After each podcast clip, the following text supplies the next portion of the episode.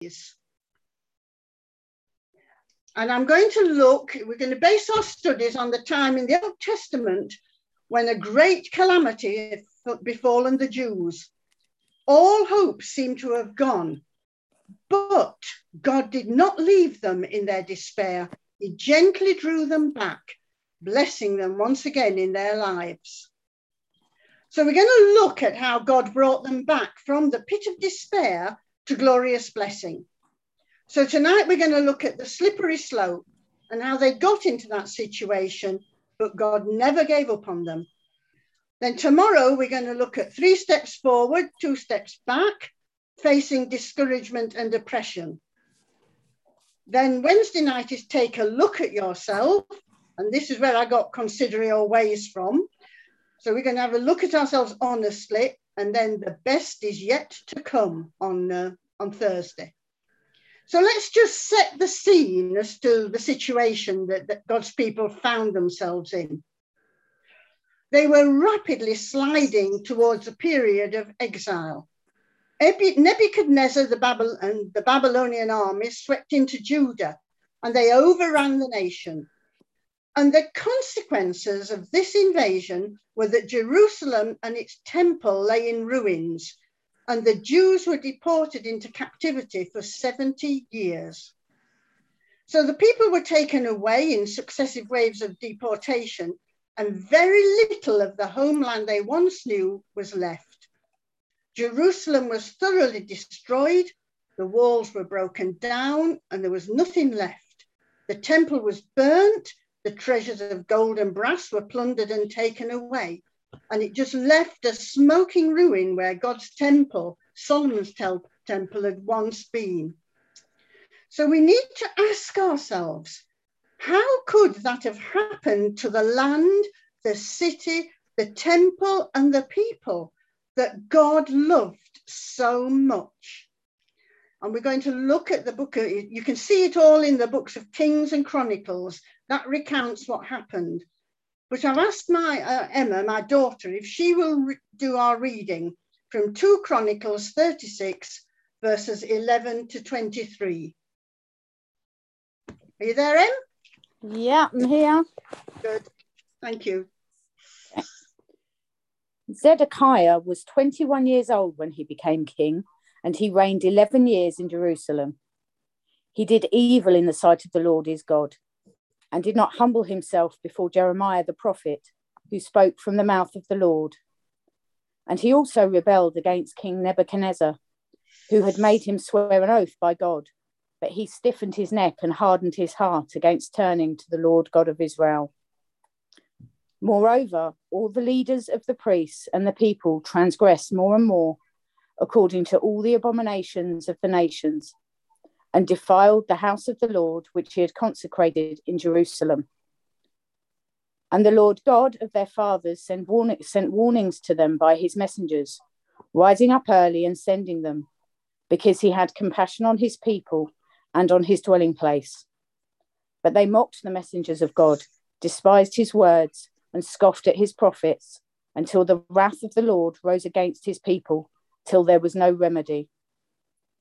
Therefore, he brought against them the king of the Chaldeans, who killed their young men with the sword in the house of their sanctuary, and had no compassion on young man or virgin, on the aged or the weak. He gave them all into his hand. And all the articles from the house of God, great and small, the treasures of the house of the Lord, and the treasures of the king and of his leaders, all these he took to Babylon then they burned the house of God, broke down the wall of Jerusalem, burned all its palaces with fire, and destroyed all its precious possessions.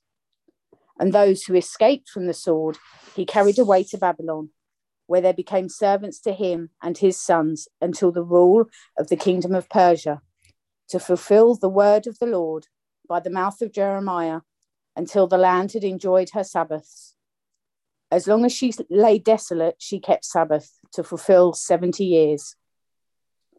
Now, in the first year of Cyrus, king of Persia, that the word of the Lord by the mouth of Jeremiah might be fulfilled, the Lord stirred up the spirit of Cyrus, king of Persia, so that he made a proclamation throughout all his kingdom, and also put it in writing, saying, Thus says Cyrus, king of Persia All the kingdoms of the earth the Lord of heaven has given me, and he has commanded me to build him a house at Jerusalem, which is in Judah. Who is among you of all his people? May the Lord his God be with him and let him go up. Thank you, Em. So we go from total devastation and despair to the Lord bringing the people back. But to understand how this calamity arose, we just need to see what had happened in the centuries leading up to this time. So, in the time of David and Solomon, um, there'd been a united kingdom of Israel. But then, when Solomon died, it was divided into two kingdoms the northern one and the southern one.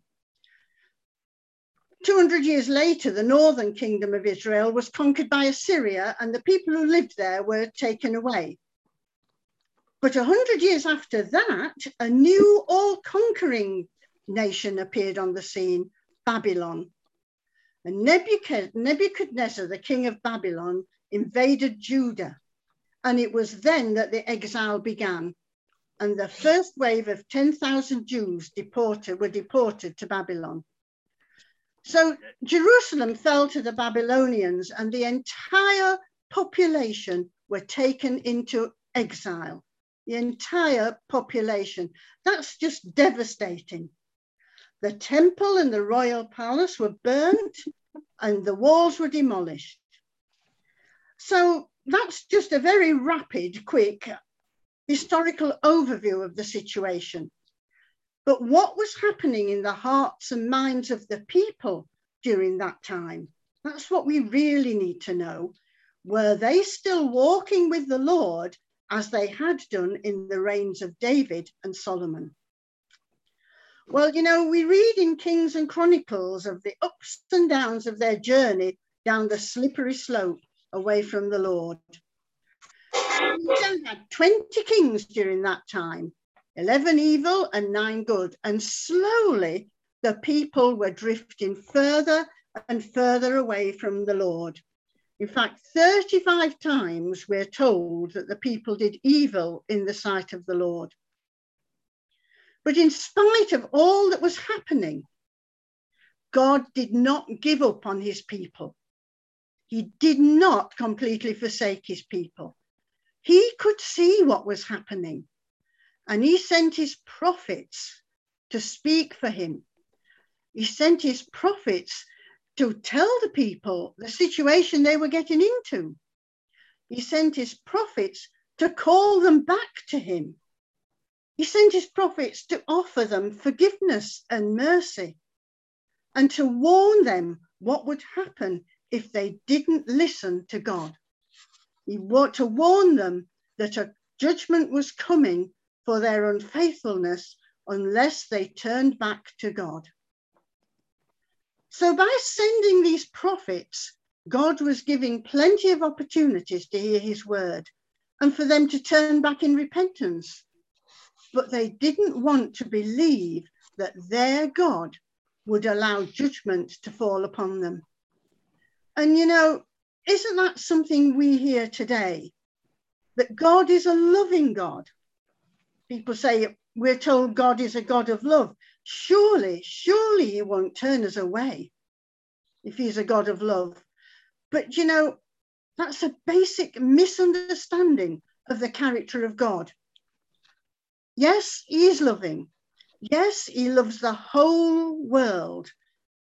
But he's also holy and righteous, and he can't condone the people's sin but he offers them grace. He offers them mercy. He offers them forgiveness if they turn back to him. And this wasn't only all those thousands of years ago, God is still offering that now today for people who will turn to him. But you know, in spite of all those warnings, the people still would not listen. They didn't believe that God would let this happen to them, and they weren't open to hearing what God was saying to them. But the problem was not to be laid at God's feet. He'd offered mercy and forgiveness to all who would turn back to him. The problem lay with the people. The people would not listen. The people would not turn back to God.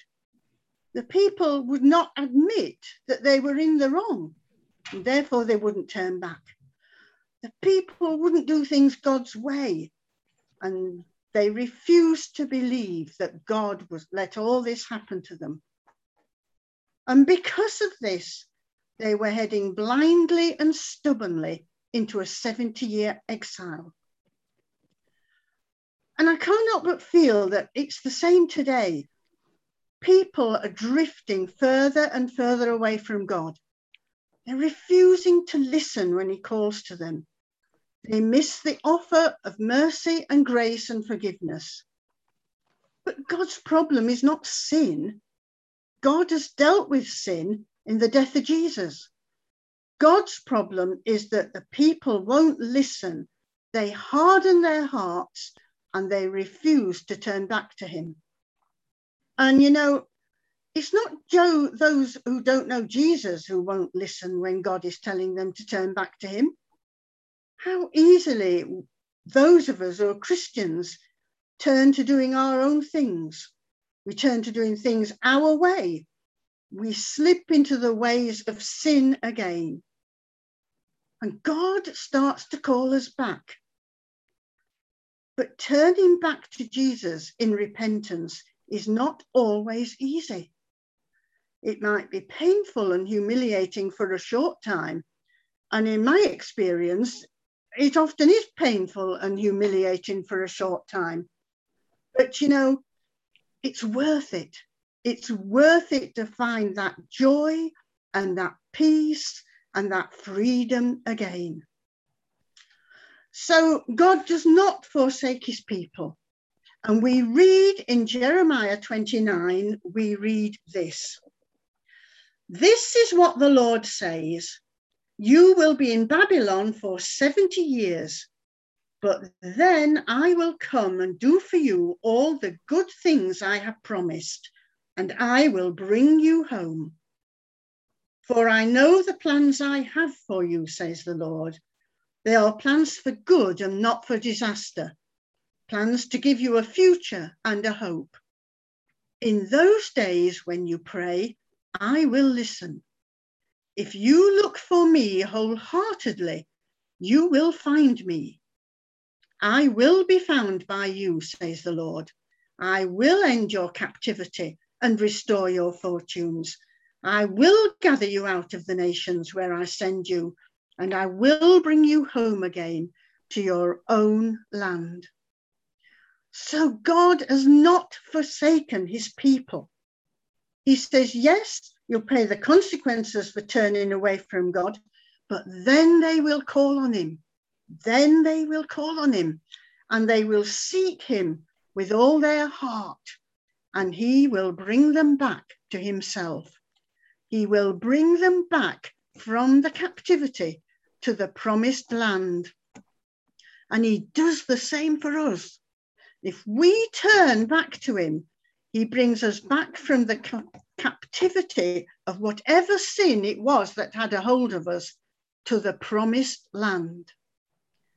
God is just waiting for us to turn back to him when we've drifted away. Now, my husband's testimony was along these lines. And it was that for years, his Christian life was crippled by fear. And, you know, the Lord tried in many ways to speak to him, but he wouldn't listen. He was a, it affected his whole life. It was as if he was a captive to it and he just couldn't break the chains. So the Lord spoke to him one day when we were at Pantador. He spoke to him about his fear. And he spoke to him in Psalm, verse, Psalm 34, verse 3, where it said, I sought the Lord and he answered me. He delivered me from all my fears. And Rich thought, I'm going to give the Lord a chance here. And from that moment, he agreed to do anything that the Lord wanted him to do. And do you know what? It set him free. It took his fear away completely. So, turning back to the Lord and admitting his fear had brought about a change in Richie that he thought was impossible. And God is the God of the impossible when we turn back to him. He thought he was stuck with that fear mm-hmm. forever, but nothing, nothing is impossible for God. So Jeremiah declared this message to God's people in the Old Testament. We've just read it. He says, You will seek me and find me when you seek me with all your heart.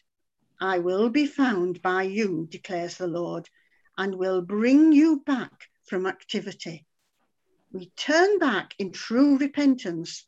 The Lord will take, will turn us back and he'll bring us back from captivity.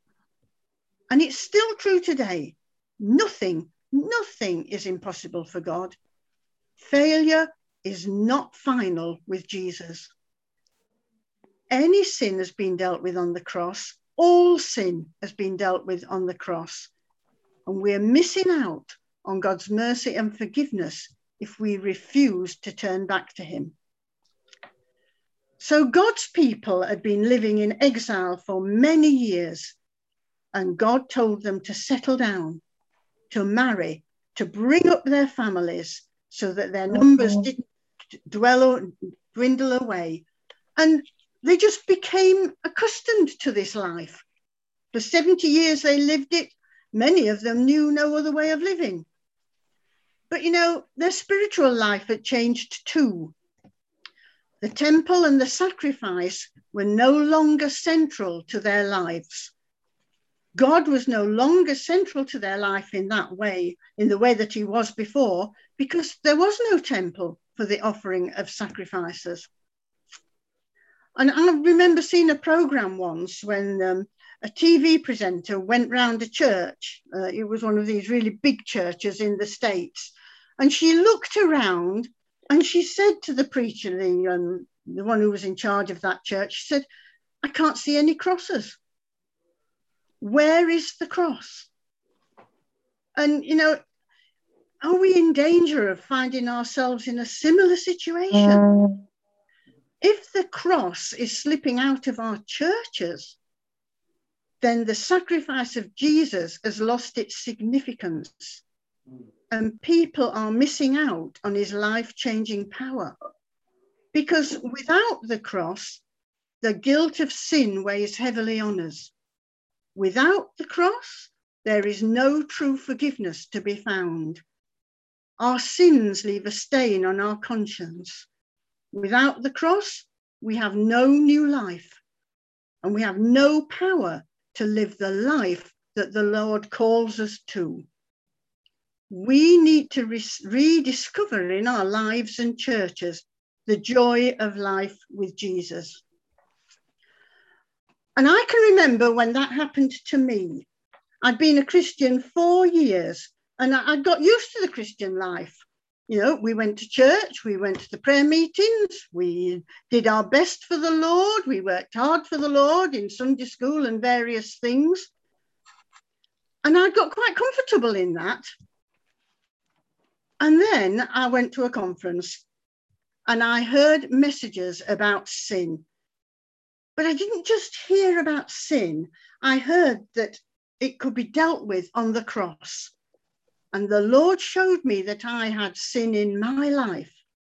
He showed me how my sin could be dealt with. He made it personal to me. And it was through that that I discovered the source of true joy of life with Jesus. The source of the true joy of life is the cross nowhere else. It's coming to the Lord at the cross. But you know, these Jews at that time were still in exile. And then all of a sudden, the unbelievable happened, and God moved in an unexpected way. The 70 years of exile was drawing to a close, and there was a change in the world order. God was on the move. A new all conquering nation appeared on the scene Persia. The Assyrians were defeated, and the Persians took over the world, the, the Eastern world. And the Persian king Cyrus came to the throne. And that's when the unbelievable happened. God spoke to Cyrus. God can work miracles. Who'd have thought he would speak to the king of the new all conquering nation? And Cyrus decreed that the Jewish nation could return to their homeland and they could also rebuild their temple.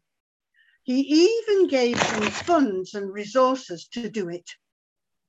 And the offer to return was open to the whole nation. But how many of them returned? How many of them were settled in this land where they were comfortable? Life was easy and they saw no need to return to their promised land. And out of all the exiles who left, about 50,000, known as the remnant, chose to return. And you know, we too can get settled in a comfortable land. We too can get settled in a land where life seems easy and not want to hear when the Lord says, Turn back to me. Like the Jews, we prefer the life we know. After all, turning back to the Lord can be a humiliating and uncomfortable business. And we'd rather avoid it if we can. But you know, a small remnant returned. And after everything that happened, they were keen to do things God's way. In Ezra, it tells us this. It says, In early autumn, when the Israelites had settled in their towns, all the people assembled in Jerusalem with a unified purpose. Then Joshua, Jeshua, son of Jehozadak, joined his fellow priests and Zerubbabel, son of Shealtiel, with his family in rebuilding the altar of the God, the God of Israel. They wanted to sacrifice burnt offerings on it as instructed in the law of Moses. And even though the people were afraid of the local residents, they rebuilt the altar at its old site. And then they began to sacrifice burnt offerings on the altar to the Lord each morning and evening. So the first thing they wanted to do was build the altar so that they could offer sacrifices on it, specifically burnt offerings. And the reason for that was because the burnt offering was an atonement for sin. It was the basis of God's redemption plan for mankind. It was a voluntary, perfect offering. It was an expression of devotion to God. It was an entire sacrifice burnt on the altar. It was all for God. None of it was for the priests. It was a sweet savor to the Lord. And the Lord accepted the sacrifice of the burnt offering as atonement for sin. At last, the altar was back in its rightful place at the center of their worship. And they'd begun their new work with the Lord. But what is the significance of this in our lives? Well, Jesus is our burnt offering. He is our atonement for sin, and he needs to be at the center of our lives.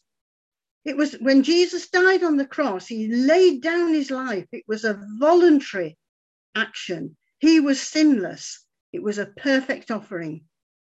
And he died on that cross and he bore our sin, not his sin, our sin. It was an offering, an atonement for sin.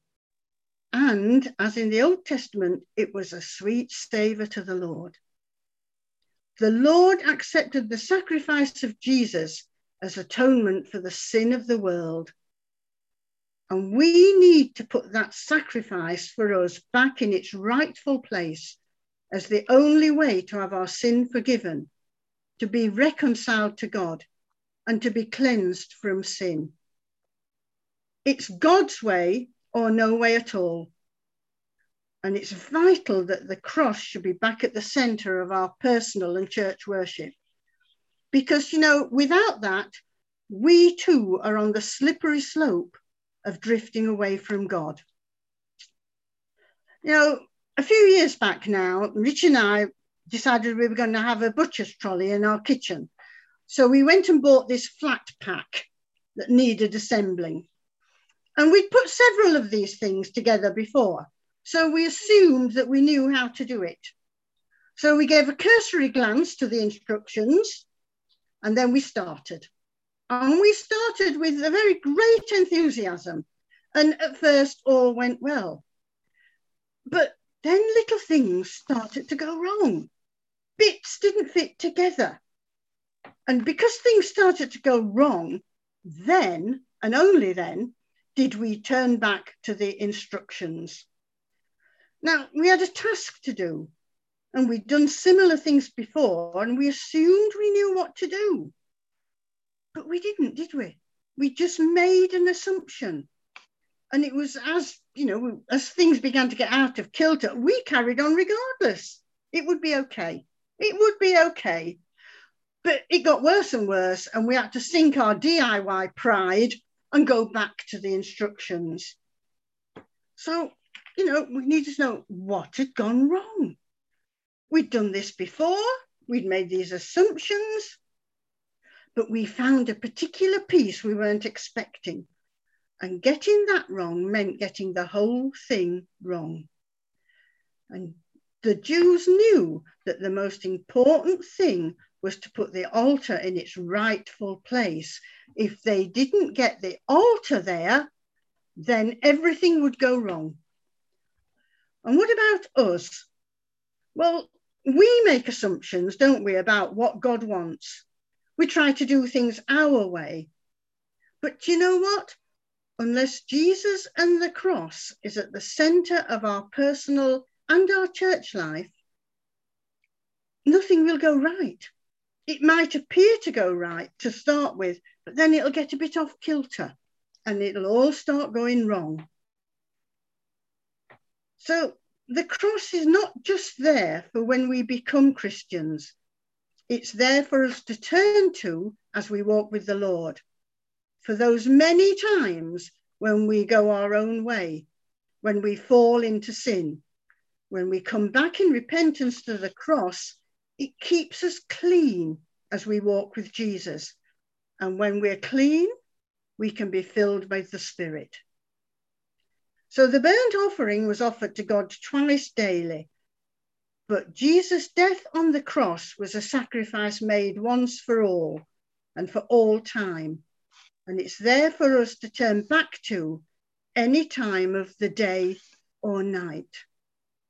But until we have the cross back in the center of Christianity and of our churches and our lives, things will be going wrong.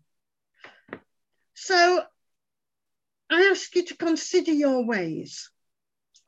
Are you still walking with Jesus or have you drifted away from him?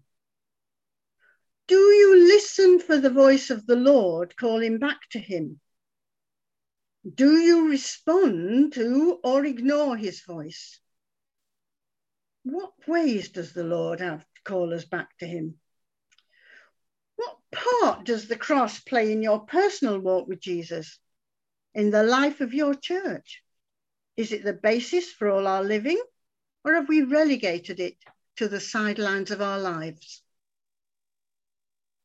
And what about that? If we bring it back into the center, we will find the cross to be the source of true joy and freedom in our lives and our walk with Jesus. So consider your ways. That's the first session of Consider Your Ways. So I'm now going to hand over to, da to Dave, who I think is going to share some sort of testimony.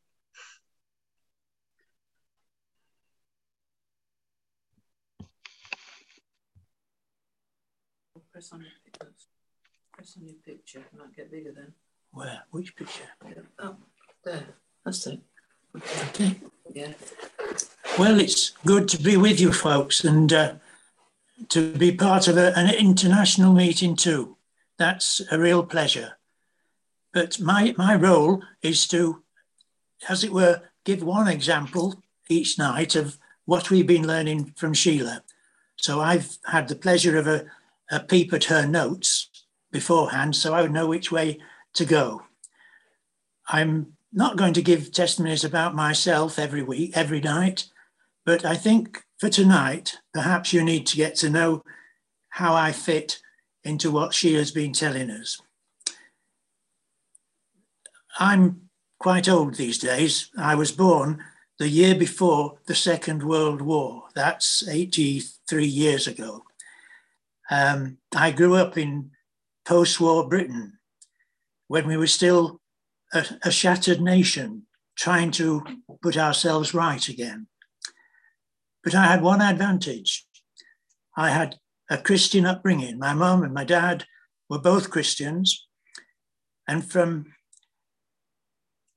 almost from birth, I was taken to church in a pram at first and then walking. Uh, and I used to accompany my parents. I'd go to the Sunday school. And as I grew older, I'd go to the Bible class. And so I was very much a, a little Christian boy, except for one problem. From the age of 12 onwards, I was searching for God, but I didn't believe that there was a God to find. By the time I'd gone to secondary school, we were learning about space, about the stars and what they are and why they're there. We were learning about the insides of, of animals as we did biology and looked at that. We, we studied all sorts of things, but the problem for me was that it didn't help my search for God. And I used to say to myself, all this business about space and stars, there isn't a God, is there? But there was always a question mark, is there? I, I found it difficult to speak to anyone about it because they all thought I was a nice Christian boy. One or two of the teachers said things that made me think, like the teacher who took a coin out of his pocket and showed us the coin. And he said, What are those numbers? And we said, It's the date. He said, Yes, but what do they tell you? And I said, Well, it's the years since Jesus was alive, isn't it? And he said, Yes, that's right. And still I said, But there isn't a God, is there? And always there was this question mark is there? And then one Sunday night, a preacher came and he saw that there were about a dozen young teenagers in the congregation. And so he got rid of his sermon, went through the service, and when it got to the time to preach, he gave his testimony. He was a 65 year old man at the time, he became a Christian when he was 16, and he went through his life showing how God had appeared to him, how Jesus had saved him. When he got to the end of his sermon, he announced the last hymn. And it was the hymn that we used to sing at the Billy Graham Crusades, Just as I Am. And the chorus is Just as I am, I come. And from what he'd said in his testimony, and from what we were singing, I came. And God was real. And that's when I began to search my heart because I realized that if God was real, if Jesus died for me, then he had to be in charge of my life. So I committed my way to the Lord. I said, Lord, I've got to leave school at the end of this year. I'm 16 years old and, you know, I've got to f- face the future. Mm. But what do you want me to do? I mean, I'll do anything, Lord. I'll go anywhere. I'll be anything. If you would just tell me what to do. Amen. Got into bed, went to bed, went to sleep. That week, I received a call. One of the schoolmasters said there was uh, an old boy of the school who was looking for uh, a junior to study as an engineer. And something in my heart said, Yes, that's it. That's it. The following Sunday, a deacon in the church gave me a magazine. It was the Billy Graham Crusade magazine. I opened it, and in the middle pages, it said, There is a desperate need for ministers to preach the gospel. And I thought, That's it. That's what I must do. But when I prayed about it, this God that I'd not believed in was so real to me that I realized that, yes, be an engineer, yes, be a Christian, be a preacher. I will guide you. And kneeling by my bed, I gave my heart to the Lord. I said, Lord, I am yours, whatever you ask. Well, a little while after this, I met my, my girlfriend, Alfie, who is sitting behind me here, and we began going to Christian fellowships. We met other Christians, and they were all alive, and we were all you know, happy, clappy Christians. We sang choruses, we listened to good teaching.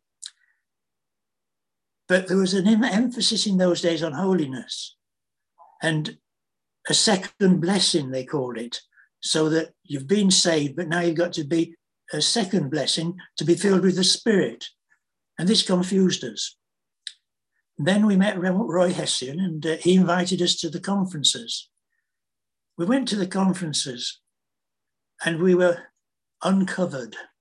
We realized that we were the sinners for whom Jesus died. We realized that his blood would cleanse all sin. We realized that he wanted to be Lord of our lives in every respect. And we listened to the messages from all those who had been blessed by the revival in East Africa. We listened to the explanations of the blood and the cross and the Holy Spirit, and, and we realized that we needed to have a good, strong relationship with Jesus. In those early conferences, we heard things we'd never heard in church before we heard about grace.